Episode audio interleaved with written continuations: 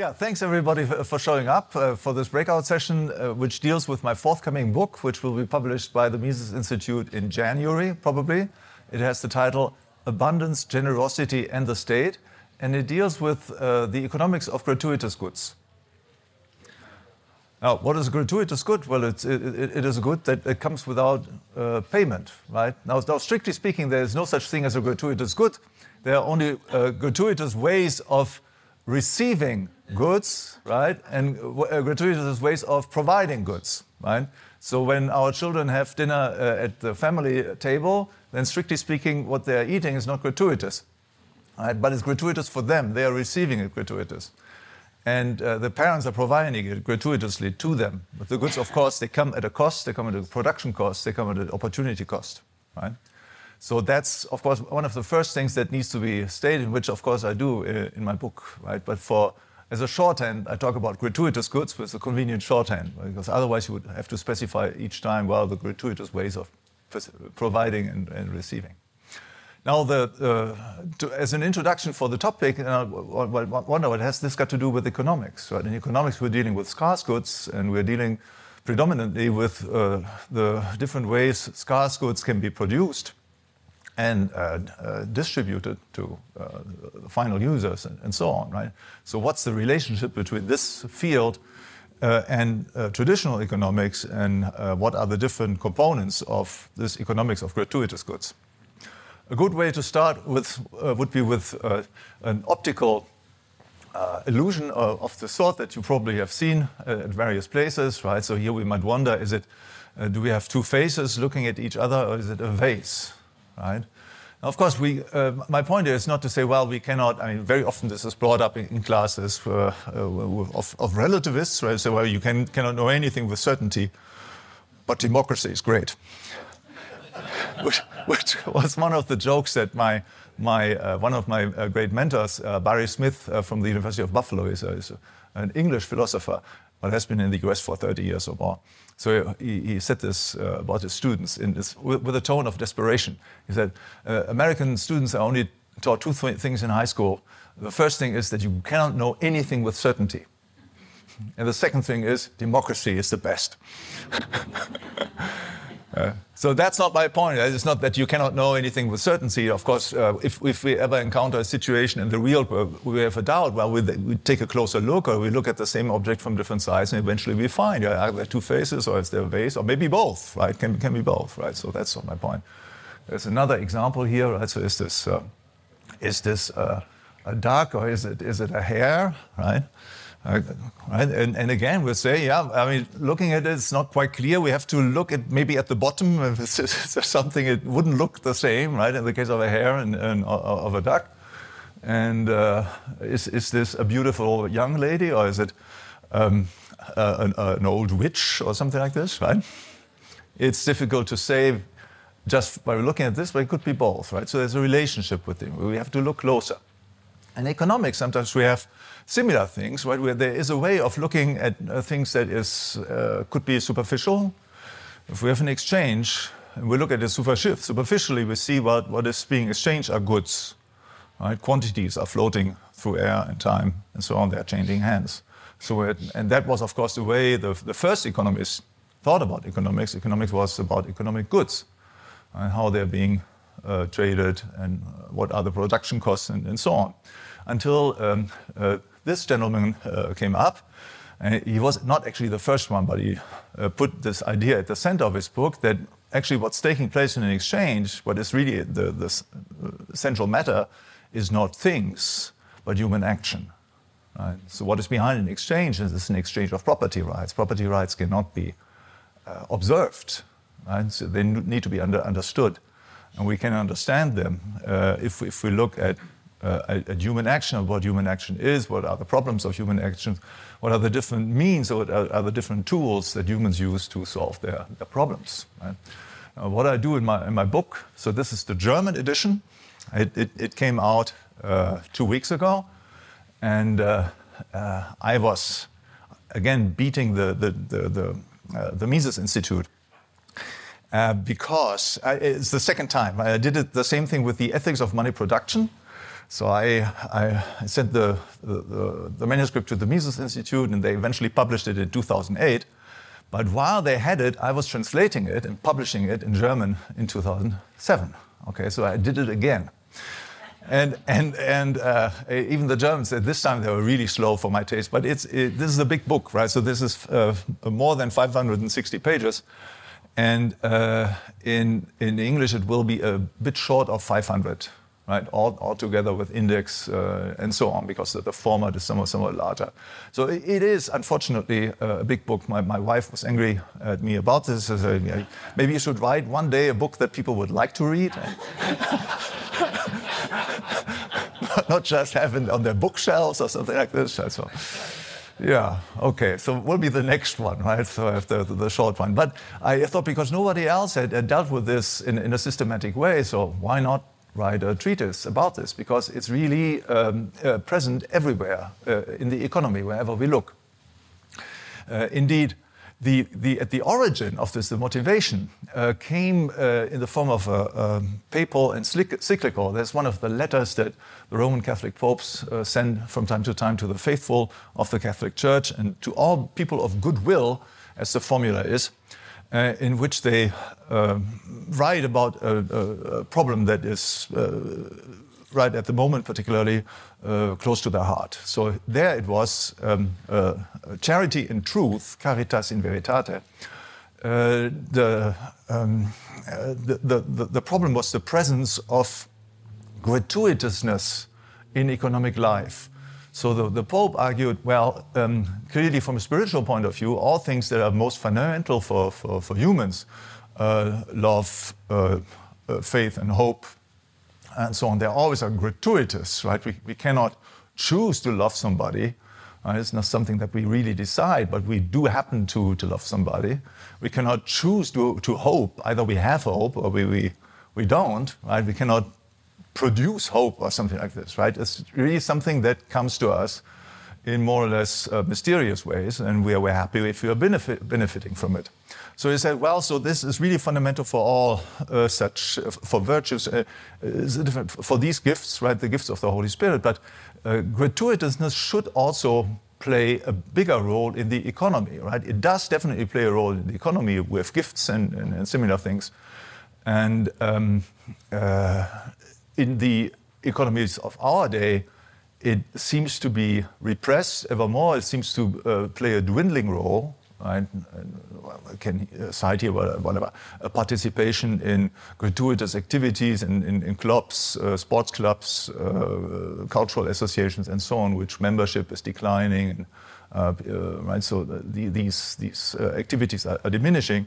He says, well, we, we need to think more about the causes of, of the principle of gratuitousness in the economy and uh, think about ways of letting it develop uh, freely.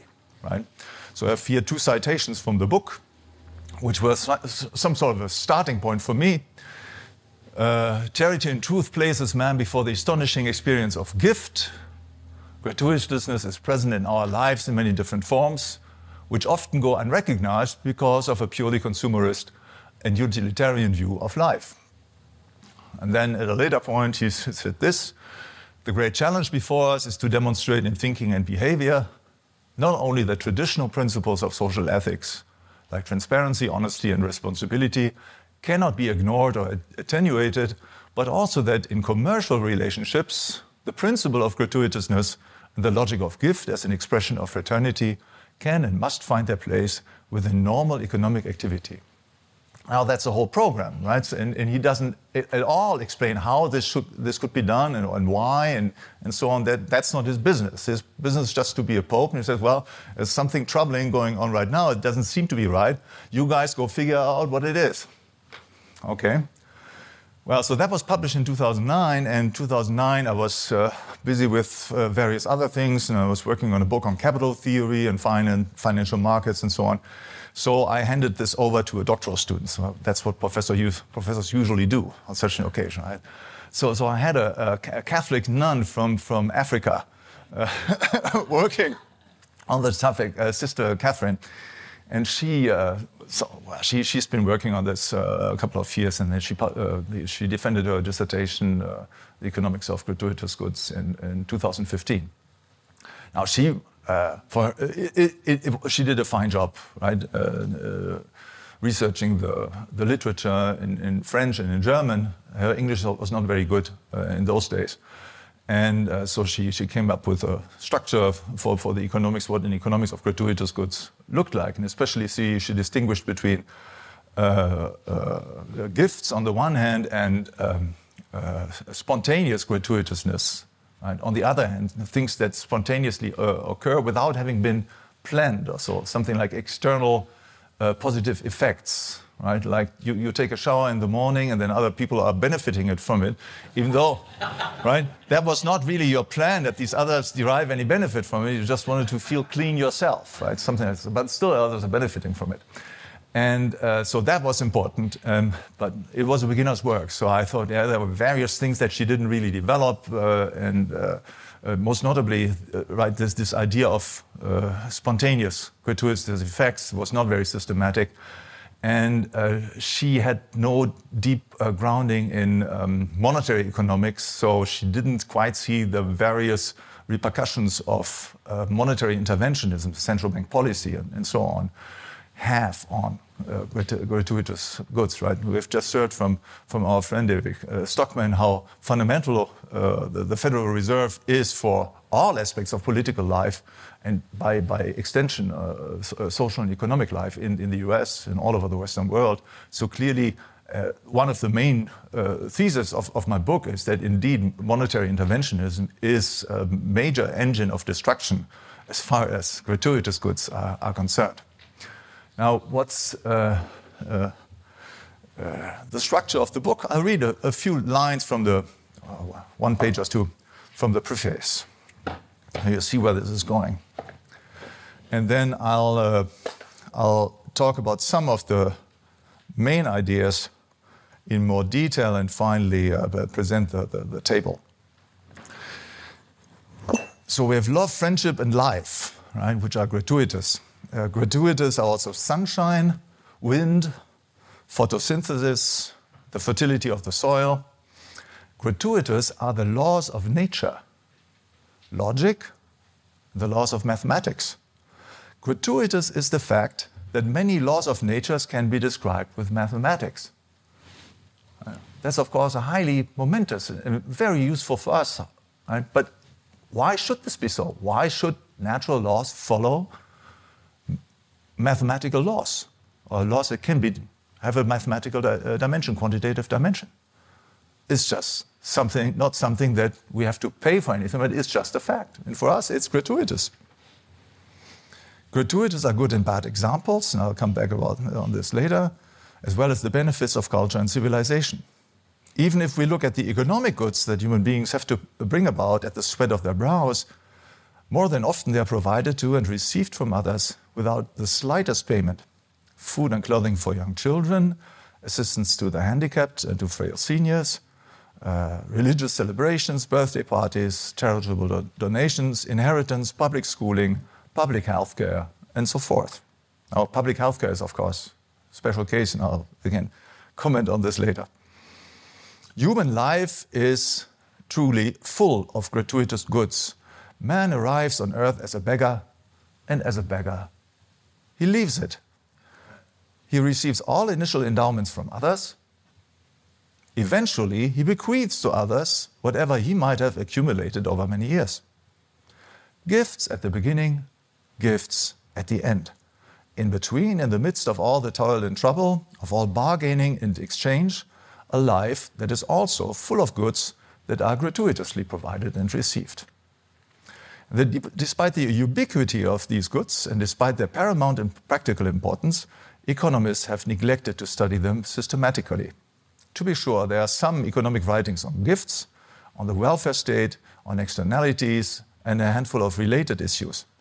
Half a century ago, an American economist by the name of Kenneth Boulding, he was at the University of uh, Boulder in, in Colorado, had outlined what a general economic theory of gratuitous goods might look like if only someone cared to hammer it out. But today, such a theory is still not there, despite the efforts of uh, Sister Catherine, whom I've mentioned, of John Müller, and a few other uh, authors. Generosity, gifts, and unpaid for uh, abundance still stand at the gates of economics. And so the objective of my book is to bring them in. When I started to delve into the subject, my, my research objective was to fill in a few annoying gaps in the literature. Uh, there had been a huge uh, uh, uh, number of writings on gifts, philanthropy, and the welfare state, but other weighty issues had been disregarded. Few writings had systematically dealt with the unintentional production of gratuitous goods through for profit activities, and next to none had tackled the influence of monetary interventionism and on the gift economy and on the side effects of market exchange. As I gained a deeper understanding of the field, then it uh, dawned on me that I should have to revisit the, the traditional topics relating to the gift economy uh, just as systematically as the initial research gaps. Uh, I began to realize that gratuitous goods and markets do not merely stand in a complementary relationship, but in a symbiotic one. They feed into each other. In order to understand markets, it is necessary to grasp why and how certain economic goods are transferred without payment, and inversely, it is impossible to appreciate gifts and the gratuitous side effects of human action without at least some basic knowledge of markets and the interventions of the state. And this realization has straightforward implications for economics as a scientific discipline. It has long been known that economics is not just a theory of markets.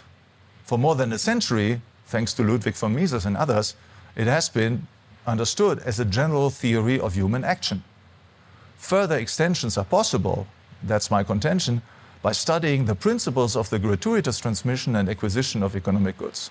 These principles shed new lights on the foundations of economics, on basic issues such as leisure, savings, and capital accumulation, on the nature of legal and monetary systems, and more generally, on the workings of the market and of the state. If the principles of gratuitousness belong to the principles of economics, then it should be possible to write a treatise on economics by taking as a red thread the various ways through which goods are provided and received for free within and outside of markets. And in my book, I try to make this red thread visible, which brings me back on the two faces and the vase, right? So you can describe what you see as well the opposition of two faces, but you can say, well, it's a, it's a vase. So I'm saying, well, I'm starting to describe the vase, which is complementary to, to, the, to the other things that economists have described uh, traditionally. And I'm going to study the relationships between the vase and the two faces, which we don't see on the, on the image. Right? We just see a juxtaposition. So my book walks the reader through a great number of standard issues of present-day microeconomics and macroeconomics. It deals with preferences, subjective value, time, leisure, property rights, ownership, monetary exchange, economic calculation, errors, profits and losses, information, learning, savings, capital accumulation, and so forth. But the red thread is different from standard economics.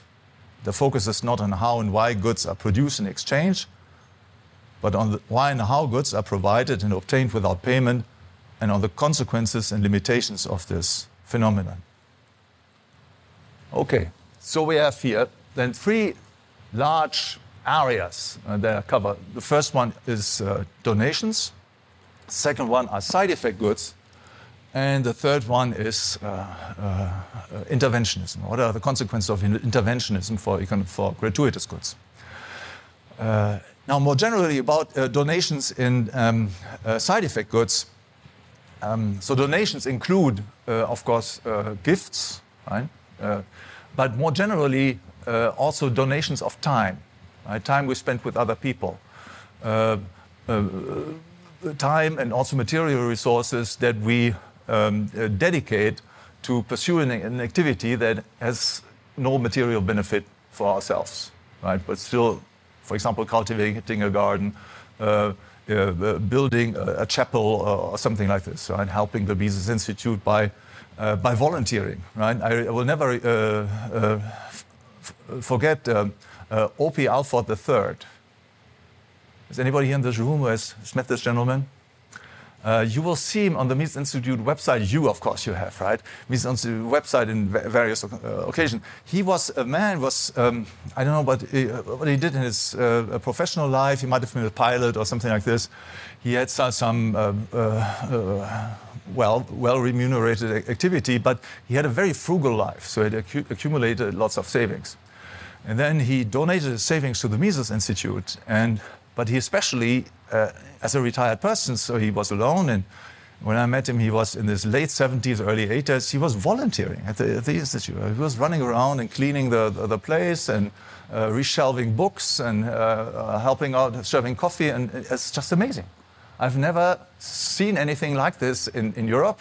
It didn't have, hadn't even occurred to me that this could be something that somebody would wish to do, but he did. It was incredibly uh, uh, was incredible humility and uh, kindness, and he was just happy to dedicate all that he had, his money and his time, to, to this cause that he thought worthy and do that you find worthy as well as I do, right? which is why we are here.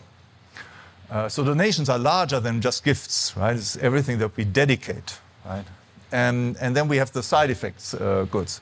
Now, one thing that they have in common is that both of them are only possible in a world in which we have uh, something like private property rights, which is, of course, an obvious connection with uh, traditional economics. You can give only what you own. Right? If I have robbed your, uh, your money and I give you the wallet, right, I'm not really making a donation, I'm making a restitution. Right? I, ca I can only give what, I, what is mine if there's nothing that is mine, if you are somehow co-owners of my time and of my wallet and of my bank account and so on, then whatever I give to you is not really a gift. It's something on which you had a claim anyway. Right? So private, some limitation of any, uh, of any sort between mine and thine is fundamental. Otherwise, we could never distinguish between gratuitous goods and non-gratuitous goods, onerous goods that have to be paid for and, and so on, with, with, opportunity costs and so on. It's a fundamental point. And uh, previous writers of course not, have noticed this, uh, um, not the political romanticists who believe that somehow you can organize an economy entirely on gifts and on uh, donations and so on, but more realist uh, thinkers like uh, Thomas Aquinas and, and, others had always emphasized this, right? You can give only what you own. Right?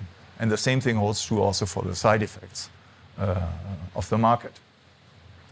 Um, now, as far as donations are concerned, so we have here gifts and other signs of devotion, okay?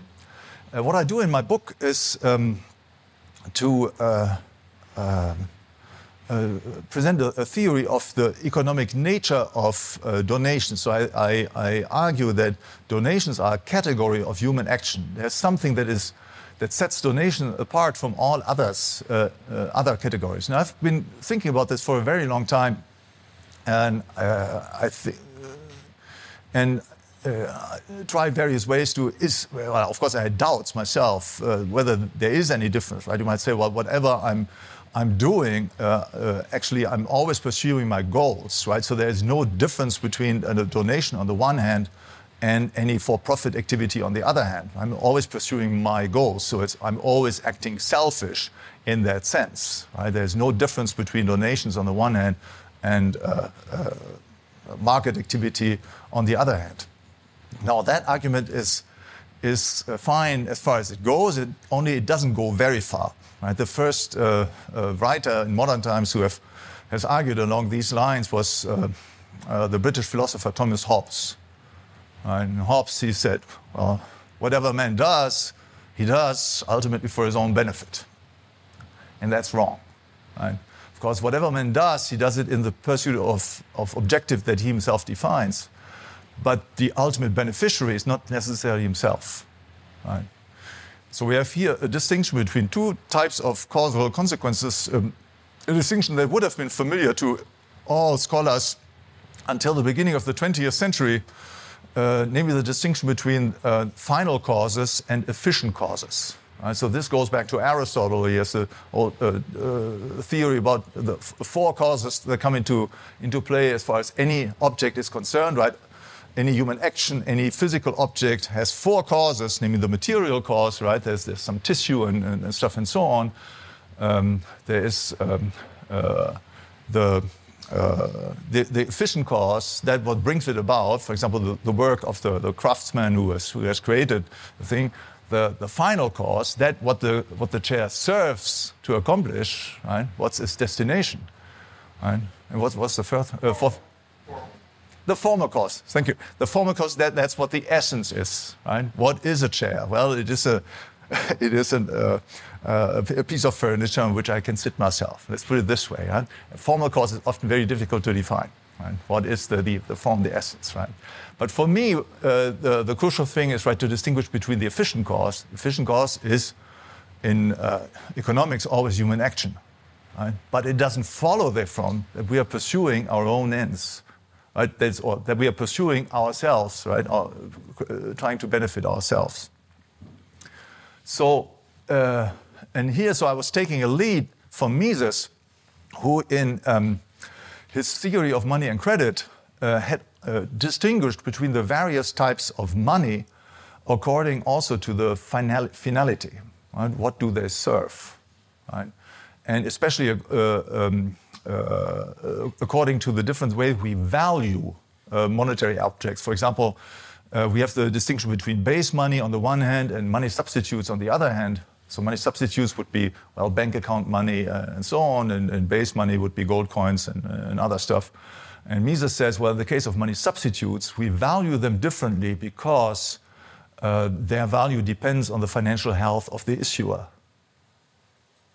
A bank account may lose all of its value if the bank goes bankrupt. Right? A piece of gold cannot lose all of its value, even if the miner who has created the, the, piece of gold will go bankrupt. A piece of gold is still there, will not lose. So the way we value it is differently. So I was taking my lead from this, uh, yeah, the differences in valuation. Indeed, uh, differences in valuation. In, in the case of donations, we do not try, and very often we cannot, establish a reasonable proportion between the value of the means that we employ and the value of the ends that we pursue. Okay? Take an extreme example. We want to glorify God. Okay, so we build a church. Can the means that we employ ever be proportionate to the end that we pursue? No, they cannot. Right? I want to express my love for a person. Uh, it's very, very important. My wife. Is any any gift that I could make can it be proportional to her? It cannot, or to this love, it cannot. Right? It's from the outset impossible. And what we do in the case of donations, is we completely disregard even this question, right? So we, um, uh, we do not even try to bring this into a reasonable proportion, which we would do in all other cases, right? If I uh, pursue, let's say, painting out of a devotion to art and to beauty and so on, I do not count the hours, I do not count the money that I put down for, for, uh, for the materials and, and so on. It's just what I sacrifice for, for this uh, activity. Whereas if I pursue uh, painting for, for pleasure, well, then of course there should be a good relationship right, between the pleasure that I get from it and, and the money that I put down to, to attain it. Right? And at some point I will just stop because, well, I mean, okay, uh, it's, it's, it's uh, pleasing, but not that much. Maybe I should have a second beer or a third one, right? Do something else. Right? So what we do in the case of donations is that this sort of valuation does not come into play. There's another sort of valuation that comes in, into play, which makes that donations are subject to economic laws, namely that we compare um, uh, that activity to all others, right? They're part of our overall budget uh, in terms of uh, time and, uh, and, of money, right? So we're trying to balance this, this, and therefore gifts need to have the right um, uh, proportion, right, to the, the individual who makes the gift. We would be very uh, uh, we would feel very awkward if we receive from a very poor man a very high gift, right? Because it would, be, it would not be proportionate to, to a situation, but we would accept a gift if it is proportionate right, uh, to his situation and our relationship and, and, and so on. Right? So there is uh, uh, an economic uh, dimension to it, but it does not concern the relationship between the means, which is the donation, and the end that is pursued. And that is of fundamental uh, importance uh, in economics, uh, especially for a thing like the, the market economy, because the market economy ultimately relies on donations of this sort for example, uh, that we summarize under the name of uh, uh, virtues, right? Foundational virtues. Right? For a market economy to thrive, people need to respect and to cherish uh, things like uh, the respect of truth, right? the respect for other persons, and so on. And if you and, and these things cannot be paid, right? If you tell the truth only to the extent that it pays, well, then then nobody can trust you, because they would always have to ask, well, did we pay enough or something like this, right? If you respect other persons only to the extent that you can turn a buck, then people will never turn their back to you because they might think that well, the next second my life might, might not be enough and the, the guy will stab my back. Right? So there are certain things that we need to respect, that we need to, um, uh, need to do, irrespective of the benefits that we receive ourselves from them. And a market economy, like, like social life in general, ultimately depends on these foundational goods that we need to cherish for their own sake tell the truth, respect the, the law, respect rules, uh, respect rights of, of, others, and so on. Right? And that must be given, cannot be bought. Right? So uh, donations then are foundational for a market economy. And in general, right, so donations are important in economic life because they concern those very foundational goods that can only be created for their own sakes or for the love of others and uh, not for ourselves.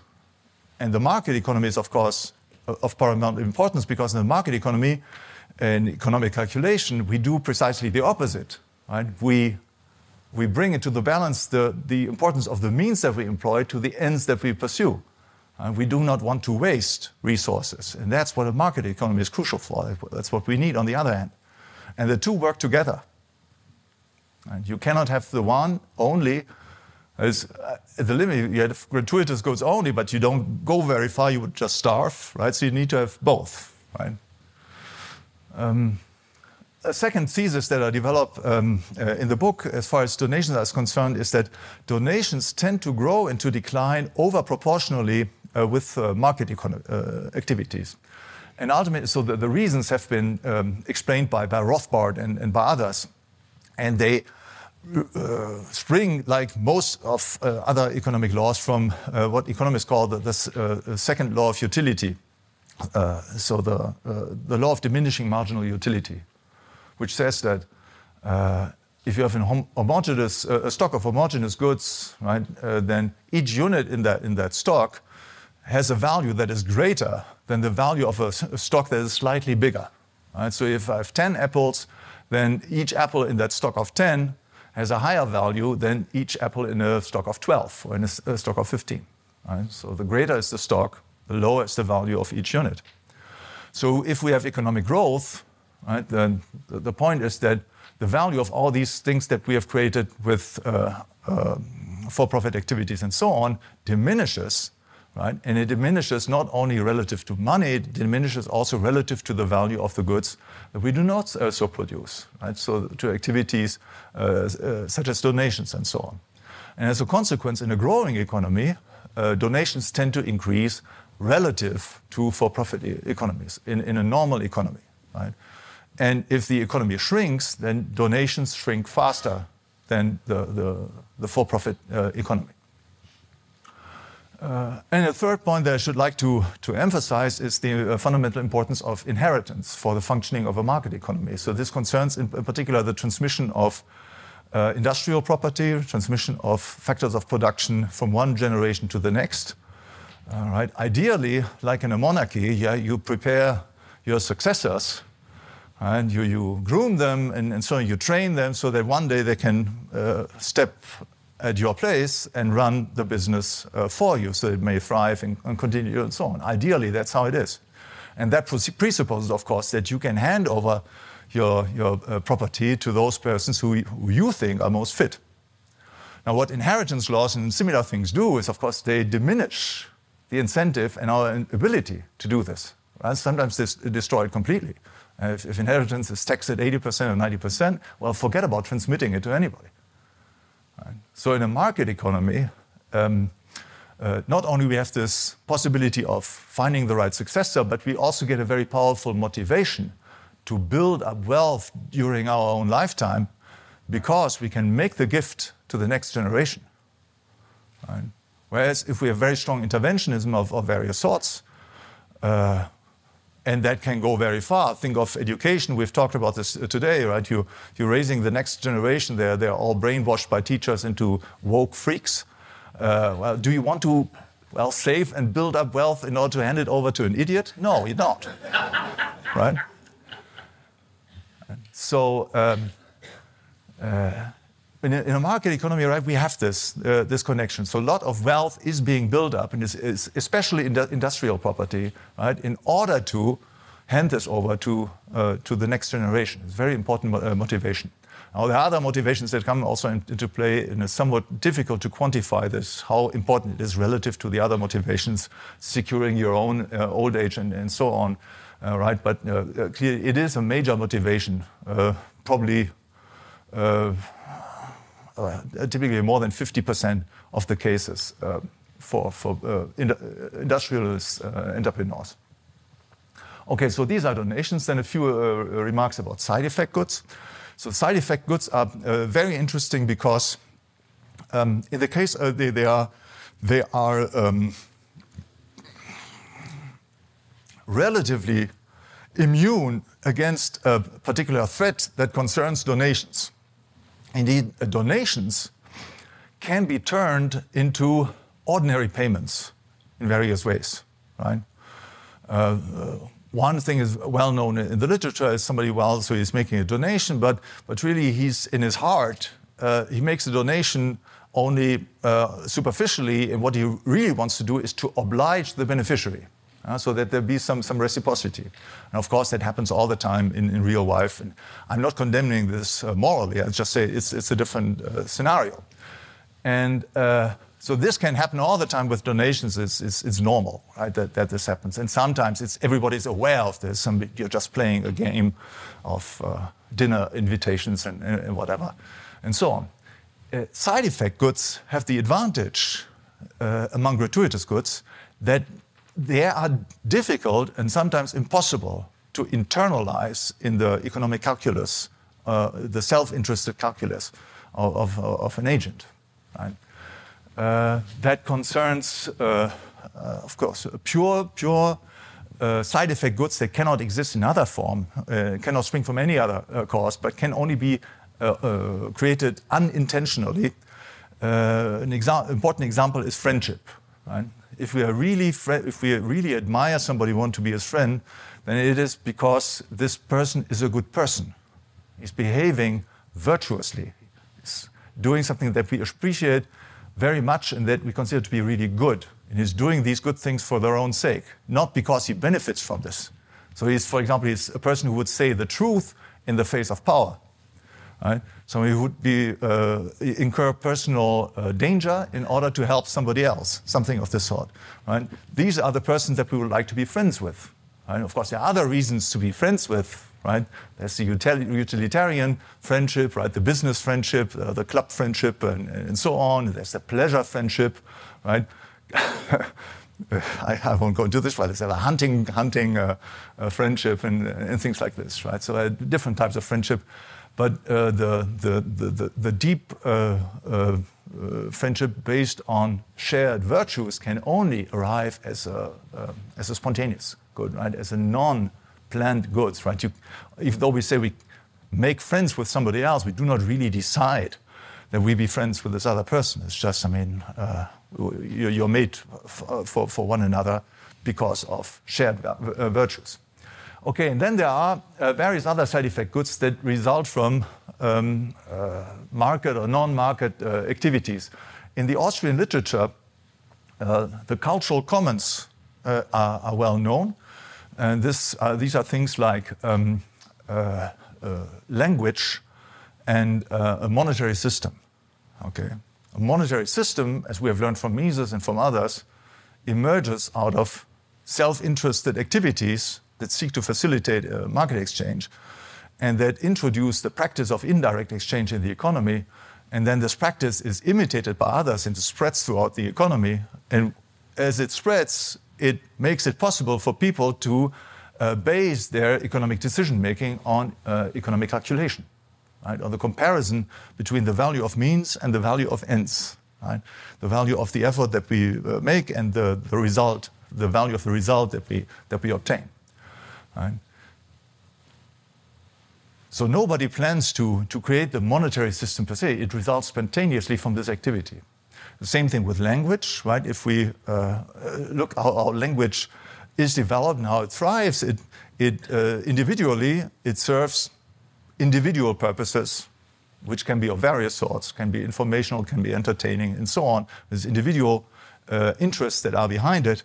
But the consequence is the development of a standardized systems of, of symbols right, that facilitate uh, precise communication with people at different times in different places, uh, and so on. Uh, law, right? Carl Menger argued that uh, law is also such a cultural commons and, and so on. Right? So we have these side effects. Uh, I've listed here ownership, right? Indeed, ownership is something that obtains the desire to be an owner, that is the desire to be responsible for something, uh, is not something that we would do out of selfish considerations. If we just look at it selfishly, we would like, just like to be users, right? to reap the benefits, right? be able to buy and sell the good. Uh, uh, preferably, I would not take care of it. Right? That's, that would be the ideal. We become owners only under, the, under specific circumstances which encourage us to be owners. And that's most, most uh, notably the case in a, in a free market economy, in which the only way to derive the benefits from material goods is to be the owner of material goods. Whereas in an interventionist economy, as we know, there are various other ways of trying, uh, obtaining sometimes very material, some very important uh, material benefits without being the owner of anything. Right? You just taking out huge loans and investing them. So what you have bought is, well, in a way, formally it's yours, but materially it's not really yours. But the loan enables you to cream off the, the benefit that might result from it. Right? Uh, examples, good examples, bad examples, are always gratuitous.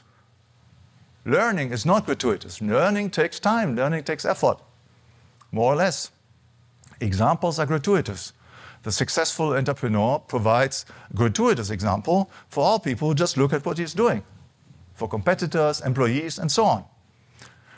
The unsuccessful entrepreneur also provides gratuitous example, a gratuitous benefit for all other people who observe what he's doing. Uh, the errors of others provide gratuitous goods to us, not only because of the example the informational value, but also material. Think of the liquidation of a company. Clearly, I mean, the entrepreneur who goes bankrupt, I, unless it was a fraud from the outset, but usually if somebody goes bankrupt, well, it, he just made a very bad choice, very, very bad choices. So he will be forced to liquidate. Being forced to liquidate, he has to sell the goods that he has acquired below market, below production costs. That's a gratuitous benefit for others. Right? Of course, the market economy is full of this technological progress. Right? Uh, Frederic Bastiat, he was probably the greatest uh, theoretician of, of, gratuitous goods. And Frederic Bastiat, I didn't mention him before, but I do mention in the book uh, uh very often. Uh, he uh, developed in the 19th century um, a general social theory that he called the theory of economic harmonies and of social harmonies. And the, at the center of his thought was the idea that human beings, the, when they thrive, that uh, the, the, the, increasing abundance from which they benefit is gratuitous abundance.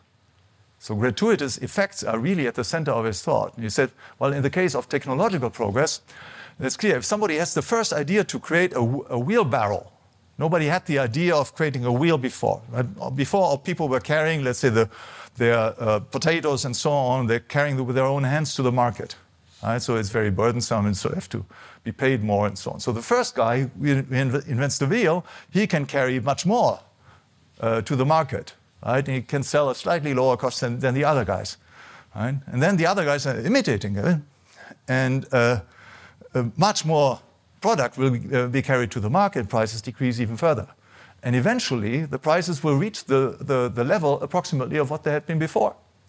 That is, all the benefits of the invention do not go to the inventor, but to the benefits to the, uh, to the consumers uh, around. Right? And that's, of course, what we have in business. If we are inventing something, we have the advantage for a while until the competition catches up. So for a while, we can have slightly higher prices and so on, but eventually, the benefits of our invention will come to, to everybody. And they're socialized as a, as a side effect good. Uh, and then, of course, the, the, the, the wealth effect springing from the, uh, the pricing process. If we are producing more or under uh, or better quality and so on, uh, the, the, the, consequence is that we, well, we have a greater stock of those goods, and the only way to sell a greater stock of any good is to sell them at lower prices as compared to the, uh, the level that they, the prices had reached before. Right? Now, that's not our intention. Right? We do not, if we specialize in the production, let's say, of, of microphones, uh, well, we want to derive a living from the production of microphones. Right? So we do not wish that their market value diminishes. But still, that's the objective consequence of our activity. Right? Their value will diminish. And if we were producing them just for ourselves, I mean, that's exactly what we are looking for. Right? We want to have a certain number of microphones and then not care about this anymore and then turn to something else. We want that the problem disappears. Right? We want that the value of the, of the problem goes down. But if we produce the, for the market, we don't want this. We're interested in that the market value be preserved. Now, our action objectively contradicts that, that objective. And we are forced to make ever better deals to our customers. And that is, therefore, uh, this, this value effect that results from the competitive market process is a side effect good. So you see, this, this, this goes uh, far, right? And then you can imagine, so uh, these things cannot be corrupted, right? They cannot be integrated into, uh, into the personal calculus as in the case of donations. Right? I cannot, for example, I cannot prevent that whatever I do may ser serve as, as an example to other people. Whereas I can make a donation first really as a free gift. And then if I reconsider, yeah, I'm making only donations to people who in some way will or are able to re re reciprocate. Right? In the case of donations, this is bound to happen. In the case of side effect goods, it is very unlikely that it happens. It can happen under certain circumstances, which I discuss in the book, but it's usually it, it's impossible. So side effects are the most robust uh, elements of the uh, gratuitous economy. And then finally, we have uh, interventionism. And of course, that's uh, uh, it's a huge topic. So inter interventionism, first of all, inverses this tendency of over-proportional growth and decline.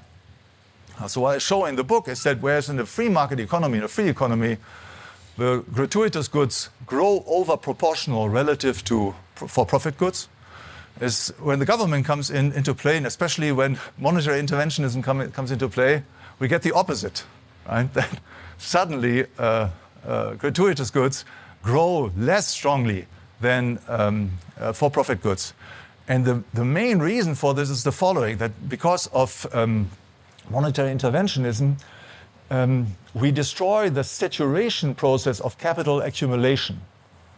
Right? In a free market economy, we have, we have this uh, uh, saturation process working. Right? The more capital we invest, the lower is the return on investment. That's the basic rule.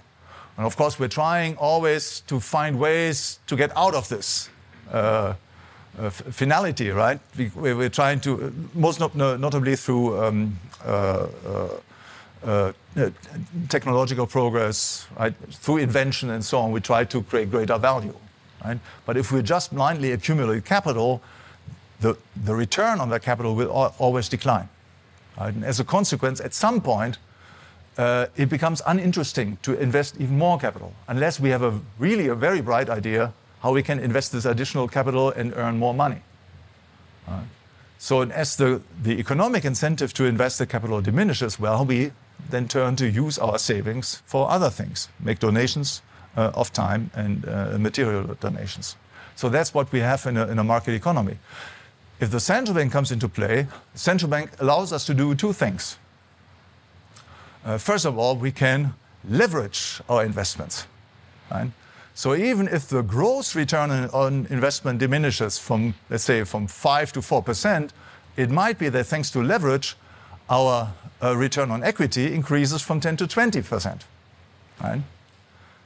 Now that com comes at a risk. If we are leveraging, we uh, uh, might be uh, prone to, to, to, bankruptcy. But if the central bank then starts to bail us out in times of, of need, then of course we never have to make any concessions. So then it's the exact opposite as compared to a free market economy. In a free market economy, especially wealthy person, more affluent uh, person would have particularly strong incentives to do donate a lot. And in uh, interventionist economies, monetary interventionism, it's especially wealthy persons have a very strong incentive to never make any donations unless they are part of, a, of an implicit exchange. Which is why in the US, we have a whole uh, industry of foundations, right?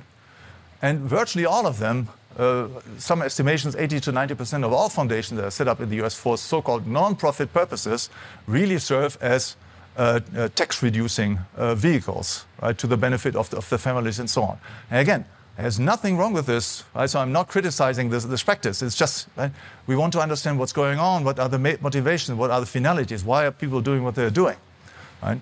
So in an interventionist economy, you might get ever more donations, but the donations do not serve to make gifts and true donations. They serve to save money from the IRS. Then, of course, we have uh, the whole welfare state, right, which, are, uh, which hands out money and, and, benefits and so on. These are, of course, false gifts, right? So, I mean, they're, they're not true gifts. I mean, if you rob one uh, Peter in order to, to benefit Paul, you're not making a gift, right? You, you're sharing loot, right? So, and the, the purpose is to, to well, consolidate your, your activity uh, government interventions in impoverish households, thereby reducing their ability to make donations. Uh, the welfare state crowds out private welfare, most notably in the form of, of the family. Uh, it fosters materialism, right, by uh, making people greedy, right, uh, allowing for, for leveraging strategies and so on. It creates the phenomenon of uh, philanthrocronyism, right? Today, this is often called but it's a misnomer, so I correct the, the error and say, well, that's not philanthrocapitalism, it's philanthrocronyism. And you have all the beneficiaries from huge government uh, spending and from the central bank printing press and so on. And at the end of their lives, then they have second thoughts and say, ah, yeah, we also have to give back to the community. Yeah, okay, you have ripped everybody off, and then finally yeah, you have some uh, uh, bad conscience and so on. And, and then simultaneously, so, so that's okay, but then simultaneously you say, yeah, and it's not good that we have all these rich people, they also need to be taxed more, right? That's what, what Warren Buffett and, and others say, yeah, I mean, there's really no reason why somebody should have as much money as I have. Okay, why doesn't he volunteer and just give it all away, right? So yeah, and, and, of course, these people then have enormous means in order to influence political decision-making process and so on. Right? There's a huge literature on this, and, but it fits in. It's philanthrocronyism, right? And of course, in various ways, governments destroy uh, side effect goods. So that's the table of contents of my, of my book, right? So in the, in the first uh, part, I deal with the, uh, the nature of gratuitous goods. Right? I uh, talk about, well, uh, gratuitous goods in general, and then uh, the, the nature of donations, the motivations of donations, reciprocations. There's a whole theory, um, coming uh, theory of uh, society as a form of reciprocity, uh, which is coming from the French uh, anthropologist Marcel Mauss. Mauss, right? And Mauss is arguable that there is no such thing as a gift. He wrote a, a famous book with the title The Gift, right? and ironically, he argues there is no such thing as a gift. And there should not be such a thing as a gift. And the reason is that he is a commie, so he doesn't believe in private property. He understands perfectly well that as soon as you have private property, then of course you can distinguish between mine and uh, thine, and you can make a, true donation. You can go beyond what is, what is due. But he doesn't believe in this, is there should be no such thing as private property, and then everybody has a claim somehow on everything. Right? And then, of course, it's no longer possible to derive anything gratuitously. Uh, second part, gratuitous goods in a free economy. I've, talked about this. And part three, uh, gratuitous goods and the state. Well, I hope I've raised your, your interest a little bit. I can count you among the, the purchasers of this book, and I hope the price will be interesting enough to entice you. Thank you very much for your attention.